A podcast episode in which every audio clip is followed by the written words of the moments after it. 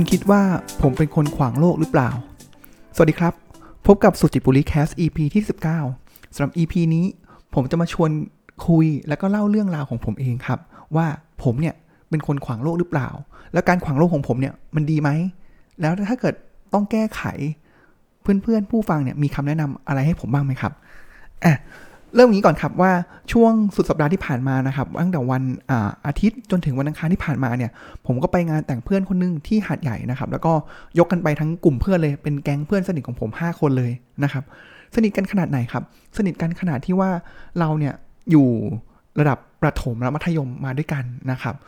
โรงเรียนเดียวกันนะครับ บางคนเนี่ยก็ตั้งแต่ม .1 ถึงม .5 เนี่ย เราอยู่ด้วยกันหมดเลย ห้องเดียวกันตลอดนะครับ แล้วก็มีหนึ่งในนั้นครับ เป็นเพื่อนสนิทผมตั้งแต่สมัยอนุบาลเลยครับ เป็นไงบ้างครับ ผมก็มีความสนิทกันนะครับ แล้วเราก็ติดต่อไปมาหาสู่ นั่งนัดกันแบบคือ รู้นิสัยตั้งแต่อดีตจนถึงปัจจุบันเลยนะครับ อะ เหตุการณ์โดยปกติแล้วเนี่ยครับ ในวงที่คุยกันเนี่ยครับ เราก็จะคุยเรื่องสัพเพเหระอ่าตอนนี้แต่ละคนเป็นยังไงบ้าง แต่เรื่องที่ถูกหยิบขึ้นมาพูดคุยกันตลอดเลยก็คือ วีรกรรมของ แต่ละคนในวัยเด็กนะครับ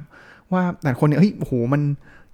แบบเปรี้ยวขนาดไหนเฟี้ยวขนาดไหนนะครับ เป็นยังไงกันบ้างนะครับ ซึ่งโดยปกติแล้วเนี่ยผมเนี่ยจะเป็นคนที่ภาพความทรงจำเก่าๆเนี่ยจะเป็นคนที่ความจำไม่ค่อยสามารถจะจำอะไรได้นะครับ แต่ว่า 2 จาก 5 คนเนี่ยครับเป็นคนที่โอ้โห ความจำดีมากนะครับ แล้วก็ สามารถจำเหตุการณ์ย้อนไปจนถึงอนุบาลได้เลยนะครับ ว่าเอออนุบาลผมทำอะไรบ้าง แต่ละคนทำอะไรมาบ้างนะครับ เพราะนั้นเรื่องราวเนี่ยมันก็จะมีมาจาก 2 คนนี้แหละ แล้วก็บางครั้งก็เป็นเรื่องที่โอ้เซอร์ไพรส์นะครับอะเพราะฉะนั้นผมว่าการที่ได้มาคุยกันเนี่ยครับก็จะเราก็จะไล่กันไปแต่ละคนใช่ไหมครับว่าเออแต่ละคนเนี่ยเป็นยังไงบ้างนะครับ มันก็จะถึงคิวที่เวียนมาถึงผมครับ เพราะฉะนั้นเพื่อนก็เลยบอกว่าเฮ้ยวีรกรรมของผมไวัยเด็กเนี่ย มันอืมค่อนข้างเยอะเยอะกว่าที่ผมคิดมาก ๆนะครับ แต่ว่าการที่ทำให้เรารู้ว่าสิ่งตัวสิ่งที่เราทำในวัยเด็กเนี่ย มันมันส่งผลหรือมันเชฟนิสัยของผมเชฟความเป็นตัวตนของผมอย่างไรบ้างก็คือดูจากวีรกรรมวัยเด็กของผมนะครับ ซึ่งเพื่อนให้ข้อสรุปมาอย่างหนึ่งเลยครับว่าตั้งแต่วัยเด็กจนถึงปัจจุบันเนี่ย ผมเป็นคนขวางโลก ผมก็แบบขวางโลกเหรออะ หลายคนก็มองหันตอนนั้นพัญญาผมไปด้วยก็หันไปมองพัญญาพัญญาผมก็ อืม พยักหน้าหึห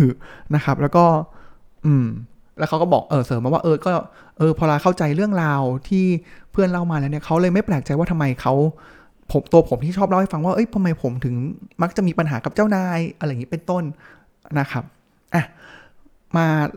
ลองฟังเรื่องราวกันดีกว่าครับว่า คุณเห็นด้วยไหมว่าผมอะเป็นคนที่ขวางโลกนะครับอะ เล่าอย่างนี้ก่อนครับ ในวัยพลย้อนความไปในวัยเด็กได้เนี่ยวัยวัยเด็กนะครับ ผมกลับหนึ่งในสิ่งที่ผมติดอยู่เลยก็คือเฮ้ยผมไม่มีวิชาใด ๆ เลย แทบไม่มีวิชาใด ๆ เลยที่ผมชื่นชอบ บางคนจะบอกว่าเฮ้ยอ่า เราชอบศิลปะชอบคณิตชอบวิทย์ แต่ผมกลับไม่สามารถเลือกวิชาไหนขึ้นมาได้เลย กลับกันครับในช่วงเนี้ยถ้าเกิดใครไม่ว่าจะติดตามพอดแคสต์หรือว่าดูพูดคุยกับผม หรือว่าอ่านใน การรีวิวหนังสือของผมเนี่ยจะเห็นได้เลยว่าผมเนี่ยชื่นชอบในวิทยาศาสตร์ ไม่ว่าจะเป็นทั้งฟิสิกส์เคมีชีวะ ดูชอบแบบศึกษาประวัติของนักวิทยาศาสตร์คนต่างๆ ซึ่งในวัยเด็กผมเกลียดมากเลยว่าจะเรียนไปทำไมอะไรเงี้ยครับ เรียนแล้วได้อะไรนะครับ หรือว่าวิชาประวัติศาสตร์นะครับ ที่พอผมได้ฟังคนที่เล่าเรื่องราวประวัติศาสตร์สนุกเนี่ยผมรู้สึกว่าเฮ้ยมันเป็นวิชาที่สำคัญมากเลยนะ หรือการได้อ่านหนังสือเซเปียนฮิวแมนคายที่เอาเรื่องราวในประวัติศาสตร์มาเล่าให้ฟังเนี่ย โอ้โหทำไมทำไมผมไม่รู้สึกชื่นชอบตั้งแต่วัยเด็ก ถ้าผมมีความรู้สึกนี้ตั้งแต่วัยเด็กป่านนี้ ผมอาจจะได้เป็นนักวิทยาศาสตร์มากกว่าที่จะมาทำทางด้านธุรกิจหรือทำอะไรอย่างนี้แล้วก็เป็นไปได้นะครับ มีที่มาอย่างนี้ครับ ผมว่าพอเพื่อนเนี่ยมาเล่าวีรกรรมของผมเรื่องนี้ให้ฟังเนี่ยทำให้ผมรู้สึกว่าเฮ้ยมันใช่ นี่แหละมัน มันเป็นสิ่งที่ทำให้ผมเนี่ยในวัยเด็กไม่ได้ชื่นชอบวิชาไหนเลยนะครับ เกิดอะไรขึ้นครับ ตอนมหนึ่งครับ ถ้าเกิดเพื่อนๆทุกคนจำได้นะครับ วิชาคณิตศาสตร์ที่เราต้องเรียนเนี่ยครับ เราต้องเรียนสิ่งที่เรียกว่าพหูนาม พอพอนึกขึ้นได้ไหมครับ เราเรียนพหูนามกันช่วงประมาณมหนึ่งนะครับ แล้วตอนนั้นเนี่ยครับผมอะเรียนพหูนามเนี่ยกับคุณครูผู้หญิงท่านหนึ่งนะครับ ก็เป็นคนที่โพสิชันตัวเองว่าดุนะครับ แต่วัยเขาเนี่ยก็อาจจะประมาณ 20ปลายๆก็คือเพิ่งจบมาได้ไม่นานแล้วก็มาเป็นครูบรรจุมาเป็นครูนะครับ ก็ 20ปลายๆหรือ 20อะเต็มที่ก็ 30 ต้นๆนะครับอ่าเพื่อนเล่าให้ฟังนี้ครับจริงๆผมลืมลืมไปแล้วนะครับ แต่เพื่อนเล่าฟังว่าเนี่ยตอนที่คุณครูขึ้นกระดานสอนเรื่องพระคุณาม ก็จะมีไอเด็กแว่นคนนึงเนี่ยแหละครับ ยกมือขึ้นถามครูนะครับ ว่าให้ถ่ายว่าถามว่าอะไรครับ เด็กแว่นคนนั้นนะครับ ถามคุณครูว่าทำไมเราต้องเรียนพระคุนาม อืม ผมจำเพื่อนก็เล่าว่าเออแบบมันก็ครูก็พยายามจะตอบแต่แบบอะไรก็ไม่รู้นะครับ แล้วผมก็เลยบอกว่าเอ้ยเราเรียนเอกนามอย่างเดียวไม่พอหรอจนสุดท้ายเนี่ยก็จะเป็นการคุยเถียงกันไปเรื่อยๆอย่างเงี้ยครับ แล้วก็ผมยกมือถามคนเดียวเลยนะครับ แล้วก็เพื่อนในห้องก็น่าจะมีประมาณ 50ถึง60คนนะครับ จนเพื่อนที่เล่าให้ฟังก็บอกแล้วทุกคนก็เริ่มเออเริ่มเริ่มรีมายได้ครับว่าเออมันมีเหตุการณ์นี้เกิดขึ้น คนอื่นก็บอกว่าเออ เริ่มรู้สึกว่าเออใช่ตอนนั้นนี่มันเป็นเหมือนเป็น awkward moment น่าอึดอัดนะครับว่าอีกคนนึงก็เถียงอยู่นั่นแหละครูก็ไม่ตอบอะไรสักทีแล้วอารมณ์ของครูก็เพิ่มขึ้นเพิ่มขึ้นเพิ่มขึ้น จนสุดท้ายครับ เพื่อนบอกว่าครูตัดบทด้วยการด่าผมด้วยคำที่รุนแรงมากนะครับ ก็เลยอะก็จบแยกย้ายกันไปนะครับ แล้วเพื่อนบอกว่าทุกคนตอนนั้นทีแรกก็แบบเหมือนถ้าเกิดเป็นเข็มมาดวัดว่าเฮ้ยจะไปซ้ายดีหรือไปขวาดีนะครับ เพื่อนบอกว่าเฮ้ยทีแรกก็ยังก็ถกกันอยู่นั่นเถียงกันอยู่นั่นน่ะ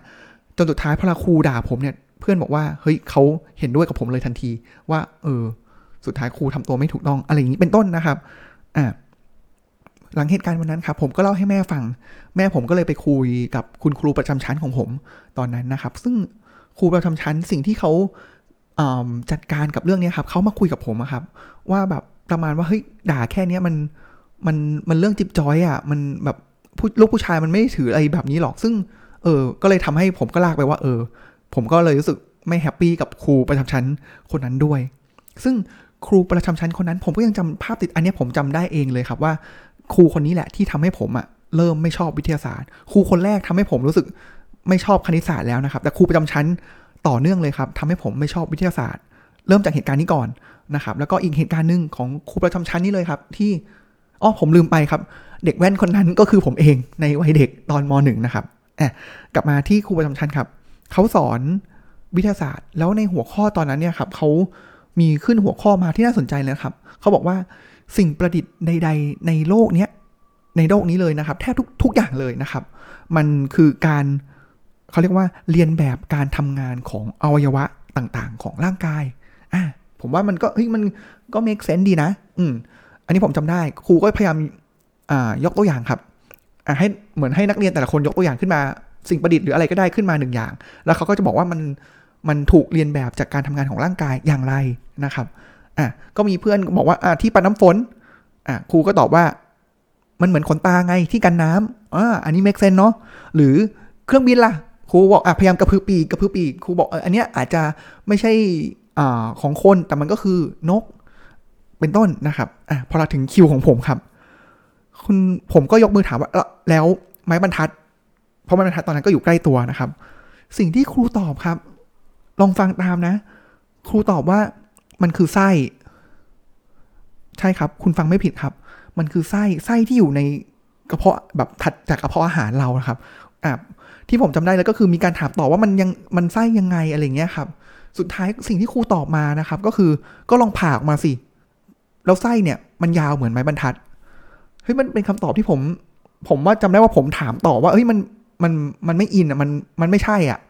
อืม เพราะว่าเออมันมันเทียบกันไม่ได้จนสุดท้าย ผมก็โดนตัดบทเหมือนเดิมโดนตัดบทนะครับ ถามไม่มากๆก็โดนตัดบทเหมือนเดิมนะครับนี่แหละครับก็เลยเป็นเหตุการณ์ที่เออก็ตั้งคำถามขวางโลกอะไรอย่างนี้นะครับ หรืออีกครั้งเหตุการณ์หนึ่ง อันนี้เพื่อนเล่าให้ฟังนะครับว่าเรื่องการแก้สมการนะครับ แล้วเขาก็จะตั้งตัวแปรเป็น x หรือ y อะไรเงี้ยครับผมก็ถามครูว่าเออทำไมต้องเป็น x ด้วยนะครับ ซึ่งช่วงหลังเนี่ยผมก็เพิ่งมาอ่านหนังสือเจอเมื่อปี 2 ปีนี้เองรู้สึกเออมันอินเลยว่าเฮ้ยเออผมก็ไม่รู้เหมือนกันนะว่าทำไมผมอ่านบทนี้ของหนังสือเล่มนี้ที่บอกที่มาที่ไปของ x ตัวแปร x แล้วเนี่ยทำไมผมถึงแบบเฮ้ยนี่มัน eureka moment มาก ๆ เลย ก็เลยทำให้อ๋อมันเป็นอย่างนี้เองนี่มันคือปมในใจของผมตั้งแต่วัยแบบมัธยมนะครับว่า เออทำไมต้องเป็น x ด้วยนะครับ หรือว่าหลายครั้งที่ผมก็เพื่อนเพื่อนก็บอกว่าผมมาขวางโลก แล้วก็ผมเป็นคนที่ตอนเด็กๆเนี่ยคุยด้วยยากนะครับ อย่างเช่น เพื่อนมาคุยกับผมแล้วเพื่อนก็พยายามจะ refer คนอื่นนะครับ บอกว่าเช่นนะครับว่าเฮ้ยเขาบอกว่าต้องทำอย่างนี้เขาบอกว่าเลขมันคือตัวนี้ ผมไม่ถามต่อนะครับ สิ่งที่ผมถามเพื่อนตอนนั้นเลยก็คือไอ้เขาเนี่ยคือใครเขาก็คือใครหลายบักหลายแล้วรู้สึกว่าหลายครั้ง ผมยังทำเหมือนฟังประโยคที่เพื่อนบอกไม่จบ ผมก็ถามนะเขาใครอะไรอย่างเงี้ยครับ ก็ผมว่าก็เออก็ได้ลำคาญเนาะเจอคนแบบนี้นะครับ เนี่ยครับ ย้อนกลับมานิดนึงก็คือเคสของเรื่องผ้าหูนามเนี่ยครับ ถึงแม้ว่า เออมันก็เหมือนจะเป็นปัญหาที่ดีนะ แต่ว่ามันก็ อืม ผมว่ามาพอเรามาวิเคราะห์ย้อนหลังกลับไปครับ ผมว่าคำถามเรื่องพหูนามของผม อันนี้เซตอไซด์ก่อนนะครับ ว่าเฮ้ยจริง ๆ แล้ว เหตุการณ์นี้มันผ่านไป 20-30 ปีแหละ 20 ปีเกือบ 20 ปีได้แล้ว เพื่อนผมอาจจะแบบมีการมิกซ์ความทรงจำหรือเขาใช้คำว่า reality distortion ก็ได้นะครับ อาจจะจำผิดก็ได้ เอาแบบเอาเรื่องนู้นเรื่องนี้มาประกอบกัน เพราะว่าผมว่าต่อให้คนความจำดีแค่ไหนเราคนเราการทำงานของสมองจิตใจเราเนี่ยมันก็อาจจะเอาความทรงจำมาประกอบกัน เป็นความทรงจำใหม่ก็เป็นไปได้นะครับอันนั้นเรื่องหนึ่งหรือว่าอาจจะเป็นเเรื่องที่ว่าเฮ้ยหรือผมอาจจะไปเจออะไรมาแล้วพยายาม ผมตั้งถามคำถามตั้งใจเพื่ออวดเก่ง หรือว่ากวนประสาทครูหรือเปล่าอะอันนี้อาจจะ set aside ไว้นะครับ แต่ว่าสิ่งที่เราคุยกันนะครับว่าการที่คำถามของผมมันทำให้ครูหลายคนนะโกรธนะครับ เพราะว่าจะโดยตั้งใจหรือไม่ตั้งใจเนี่ยครับหนึ่งเลยมันคือ ผมมาไป challenge หลักการการสอนของเขา เพราะว่าผมไป challenge อันที่มันอยู่ใต้ surface ใต้ผิว นะครับ ก็คือ layer ที่มันลึกขึ้น มันไม่ใช่แบบคำถามแบบ surface level ท่องตามนิยามเลยพหุนามคือตัวแปรที่มีกำลังมากกว่า 1 หรือ 2 อะไรอย่างนี้เป็นต้นนะครับ หรือว่าอีกอันนึงเลยสิ่งที่ทำก็คือนึกภาพ ผมว่าในเรื่องของครูเรื่องศาสนาเรื่องสถาบันต่างๆ เนี่ยมันคือโครงสร้างอำนาจอย่างหนึ่ง การที่คนคนเราไป challenge โครงสร้างเหล่านั้นเนี่ยครับ ผมว่ามันก็ขัดแย้งกับความเป็นไปของสังคมนะครับ เพื่อนก็บอกว่าเฮ้ย เออ ผมเกิดผิดที่ถ้าเกิดเกิด อยู่เป็นแบบเรียนเมืองนอก ครูอาจจะเป็นที่ชื่นครูอาจจะแบบชอบเด็กที่ขวางโลกแบบนี้ก็ได้นะครับอะอันนี้ก็เพื่อนก็บอกเออมันยังมีหลายเหตุการณ์นะที่มันมันตั้งแต่วัยเด็กเนี่ยเนี่ยมันแสดงให้เห็นว่าผมอะขวางโลกนะครับเออพอเรามาเพื่อนเล่าอย่างนี้แล้วเนี่ยมันก็เลยทำให้ผมอะมารีเฟล็กนะครับว่าเออจริงหลายหลายครั้งที่ผมโตขึ้นมา หรือผมมักก็จะมีปัญหากับเจ้านายเป็นประจำนะครับ อย่างเช่นผมยกผมยกตัวอย่างเลยนะครับ ก็คืออตอนนั้นเป็น first job ของผมเลยก็ตอนนั้นทำงานอยู่บริษัทญี่ปุ่นทำรถแทรกเตอร์นะครับ แล้วหน่วยงานผมเนี่ยก็จะเหมือนเป็น quality assurance นะครับ ก็คือถ้าเกิดรถบางรุ่นเนี่ยมันต้องถูก import มาจากญี่ปุ่นใช่ไหมครับ แล้วปกติแล้วมันก็จะแบบรถก่อนที่จะออกไปสู่มือลูกค้าเนี่ยครับ ปกติแล้วมันก็คือมันก็ flow ได้ปกติเลย แต่ว่าเขาไปตรวจเจอรถหนึ่งครับว่าอะไรข้างในเนี่ยมันมีปัญหา นะครับ ซึ่งต้องมีการเปลี่ยนอะไรชิ้นนี้ แต่นึกภาพว่าหน่วยงานของผมอะแทบไม่มีช่างเลย เรามีหน้าที่แค่เหมือนเป็นคนตรวจสอบ ตรวจสอบข้อมูล เก็บข้อมูลจากตลาด แล้วก็ส่งกลับไปให้กับทางบริษัทแม่ที่ญี่ปุ่นใช่ไหมครับ เพราะนั้นเราจะไม่มีมีช่างแต่ว่าก็ไม่ได้เป็นคนช่างที่สามารถที่จะถอดประกอบรถไปจนถึงเกือบระบบเกียร์ได้ ที่จะต้องเปลี่ยนชิ้นส่วนนั้นนะครับ ซึ่ง ผมก็ได้รับโจทย์จากนายญี่ปุ่นมาครับว่าเออก็ให้ผมมาไปติดต่อทีม academy ที่เขามีช่าง แล้วก็ให้ช่างของ academy เนี่ยเป็นคนซ่อมให้ ซึ่งต้องนึกภาพว่าเล่าให้ฟังว่าการที่จะซ่อมคันหนึ่งได้เนี่ยมันถ้าเกิด full man-hour เลยนะครับ ต้องอย่างน้อย 1-2 คน แล้วใช้เวลาต่อคัน 1-2 วันนะครับ แล้วปัญหาคือ รถที่รถที่มีปัญหาเนี่ยครับมีถึง 5 คัน เกิดอะไรขึ้นครับ เพราะ พอเราไปขอความช่วยเหลือเขาเขาบอกเฮ้ยเขาก็ไม่ได้มีคนขนาดนั้นที่จะมารองรับ แล้วมันไม่ใช่งานของเขาด้วยใช่ไหมครับเพราะฉะนั้นสิ่งที่ผมต้องทำเลยก็คืออย่างน้อยอะผมทำไม่เป็นแต่อย่างน้อย ผมต้องมาอยู่ที่นั่นแล้วก็พยายามเรียนรู้ช่วยอะไรให้ได้มากที่สุด แล้วก็เอาช่างของผมเนี่ยที่ปกติเขาก็จะเป็นคนเก็บวัสดุอ่าชิ้นส่วนเนี่ยครับเอาไปช่วยใช่ไหมครับก็คือต้องลงไปช่วยเขาอ่าพอเราผมไปช่วย จริง ๆ แล้วผมบอกนายคนไทยไว้แล้ว ว่าเฮ้ยผมจะไปช่วยทั้งอาทิตย์เลยนะ เพื่อเอาให้งานนี้มันเสร็จใช่ไหมครับ แต่ว่าอาจจะคอมมูนิเคต สื่อสารกันผิดพลาดอีท่าไหนไม่รู้ครับ ผมก็หายไปเลยทั้งอาทิตย์ แล้วนายญี่ปุ่นเนี่ยก็ไม่เห็นเลย แล้วบางครั้งเขาตามงานเนี่ยเขาก็มีความโกรธว่าเฮ้ยผมหายไปไหนอะทีแรกผมก็อธิบาย ผมก็กลับมาช่วยมาทำงานมาตอบคำถามนายใช่ไหมครับว่า เออ มันผมต้องไปช่วยตรงนั้นเพราะฝั่งนู้นไม่มีคน แล้วถ้าเกิดไม่มีคนอย่างสุดท้ายแล้วงานมันไม่เสร็จอะสุดท้ายแล้วผมก็มีปัญหากันนายกันตรงเรื่องนี้แหละครับว่าเฮ้ยเขาสั่งให้ผมกลับมาทำไม่ต้องไปช่วยแล้ว ในเมื่อเราแอสไซน์ให้อีกทีมหนึ่งไปแล้ว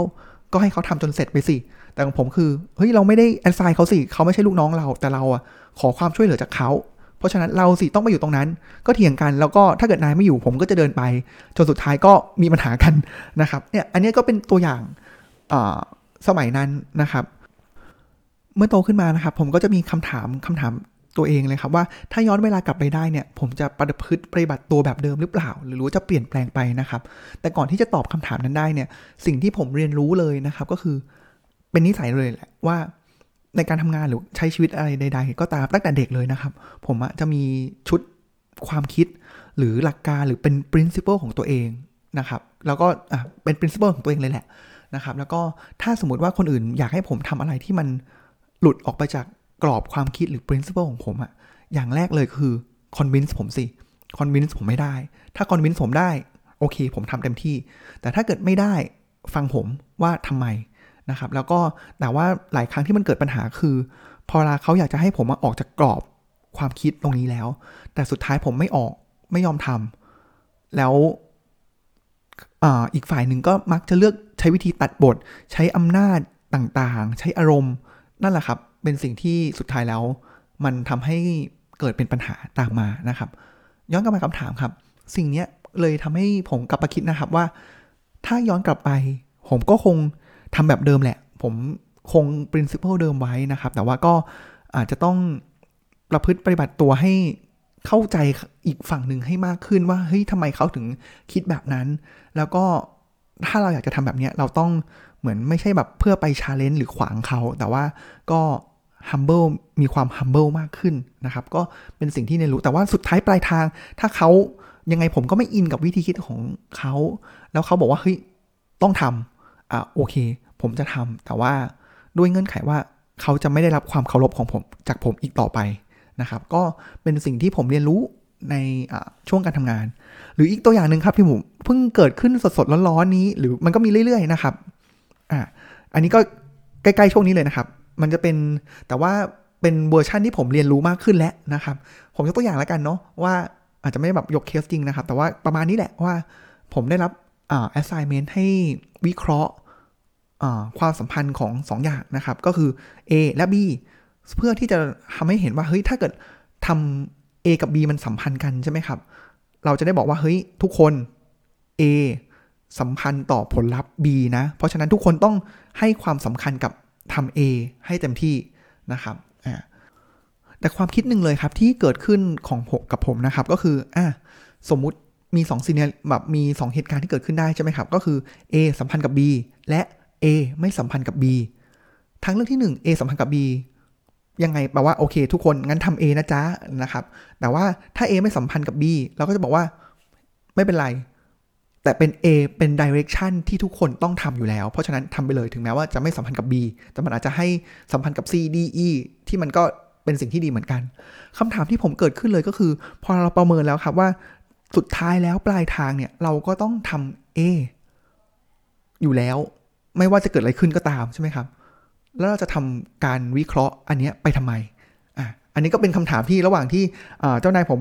แอสไซน์ให้ผมวิเคราะห์ใช่ไหมผมก็เกิดคำถามนี้มาแต่ว่าเออก็พยายามก็พยายามทำความเข้าใจนะครับ ว่าเออมันจะมีการสอดคล้องกันยังไง หรือหรือว่ามันจะส่งผลหรือเอาไป convince คนอื่นได้อย่างไรสุดท้ายผมก็รับฟังแล้วก็ทำนะครับ แต่ว่าอย่างเงี้ยแหละครับ ผมจะมี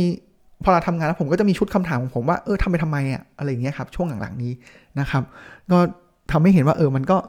ก็ reflect เนาะแต่ว่าเราเป็นเวอร์ชั่นที่เรียนรู้แล้วนะครับ ว่าเราจะรับมือกับสถานการณ์ต่าง ๆ อย่างไรนะครับ แล้วตอนนี้ล่ะ ผมเป็นคนแบบไหนแล้วยังขวางโลกอยู่หรือเปล่านะครับ ก็ต้องย้อนกลับไปเลยครับที่เพื่อนๆถามพัญญาผมนะครับว่าเออแล้วอยู่กับผมมาเนี่ยสปีแล้วเนี่ยผมขวางโลกแบบนี้แล้วเนี่ยแล้วเขาก็เห็นด้วยเนี่ยเขาทำอย่างไรนะครับ รับมือกับผมอย่างไรในอันนี้คือในแง่คนอื่นก่อนนะครับ ผมว่าสิ่งที่พญาตอบก็คือ เขาก็บอกว่าเออเขาเขารู้นิสัยว่าผมเป็นแบบนี้แล้วผมไม่ได้มีเจตนาที่ไม่ดีนะครับเพราะฉะนั้นหลายครั้งที่ผมทำตัวแบบนี้ไปแล้วก็ขวางโลกอะไรนี้ไปchallenge เขาอะไรเงี้ยครับเขาก็จะเข้าใจแล้วก็เออปล่อยไปก่อนแล้วเดี๋ยวรอจังหวะที่ดีเขาค่อยมาคุยกับผมอีกทีนึงนะครับ แล้วส่วนตัวของผมเองล่ะ ในเมื่อมีคน feedback มา ขนาดนี้ แล้วก็มันเป็นสิ่งที่ดีขนาดนี้ที่จะต้องเรียนรู้แล้วก็ปรับปรุงไปเรื่อยๆนะครับ ผมว่าสิ่งที่ผมเรียนรู้เลยก็คือ เรื่องของการ balance ความอยากขวางโลก หรือ balance principle ของตัวผมเองแหละ แล้วก็ความเป็นไปของคนอื่น มีศิลปะมากขึ้น แล้วก็พยายามดูคนมากขึ้นนะครับว่าเลเวลที่เขาสามารถรับได้กับการขวางโลก หรือการขวางโลกของผมเนี่ยมันเขารับได้ขนาดไหนนะครับ แต่ว่ายังไงผมว่า จริง ๆ แล้วอันนี้มันคือเหมือนเป็นจุดแข็งเป็นสเตรน g ของผม เพราะฉะนั้นผมว่าผมจะไม่ยอมสูญเสียสิ่งนี้ไปนะครับ แต่ว่าจะทำยังไงให้มันมีประสิทธิภาพแบบเล็งเห็นผลได้มากยิ่งขึ้นนะครับ แล้วก็ผมว่าอยากจะปิดท้ายด้วยเมตาฟอร์อย่างนี้ครับว่า ผมว่าถ้าเกิดทั้งขบวนเนี่ยหรือทั้งโลกเนี่ยกำลังเดินไปสู่เหว ผมว่าการขวางโลกเนี่ย ไม่ว่าจะรุนแรงยังไงก็ตาม ผมว่ามันเป็นสิ่งที่จำเป็น แต่ว่าถ้าทั้งโลกหรือเราทั้งขบวนเนี่ยกำลังเดินไปแค่เหยียบโครน ผมว่าบางครั้งเราอาจจะแค่ชี้ให้เขาเห็น แล้วส่วนสุดท้ายแล้วทุกคนจะเดินไปเหยียบโครน เหยียบฝุ่นด้วยกัน ผมก็จะเหยียบเป็นเพื่อนเขา ถึงตรงนี้แล้วไม่แน่ใจนะครับว่า เพื่อนๆผู้ฟังเห็นว่าผมเป็นคนขวางโลก แล้วอยากให้ผมขวางโลกอย่างนี้ต่อไปหรือเปล่านะครับ หรือว่าอยากจะให้ผมพัฒนาปรับปรุงตัวอย่างไรเนี่ยก็สามารถที่จะติดคุยกับผมได้เลยนะครับ แล้วผมจะยินดีแล้วก็ดีใจเป็นอย่างมากนะครับ ที่จะได้ฟีดแบ็ดีๆจากทุกๆ คนนะครับ ด้วยความจากความหวังดีของทุกๆ คนนะครับสำหรับวันนี้ก็ขอกล่าวคำว่า สวัสดีครับ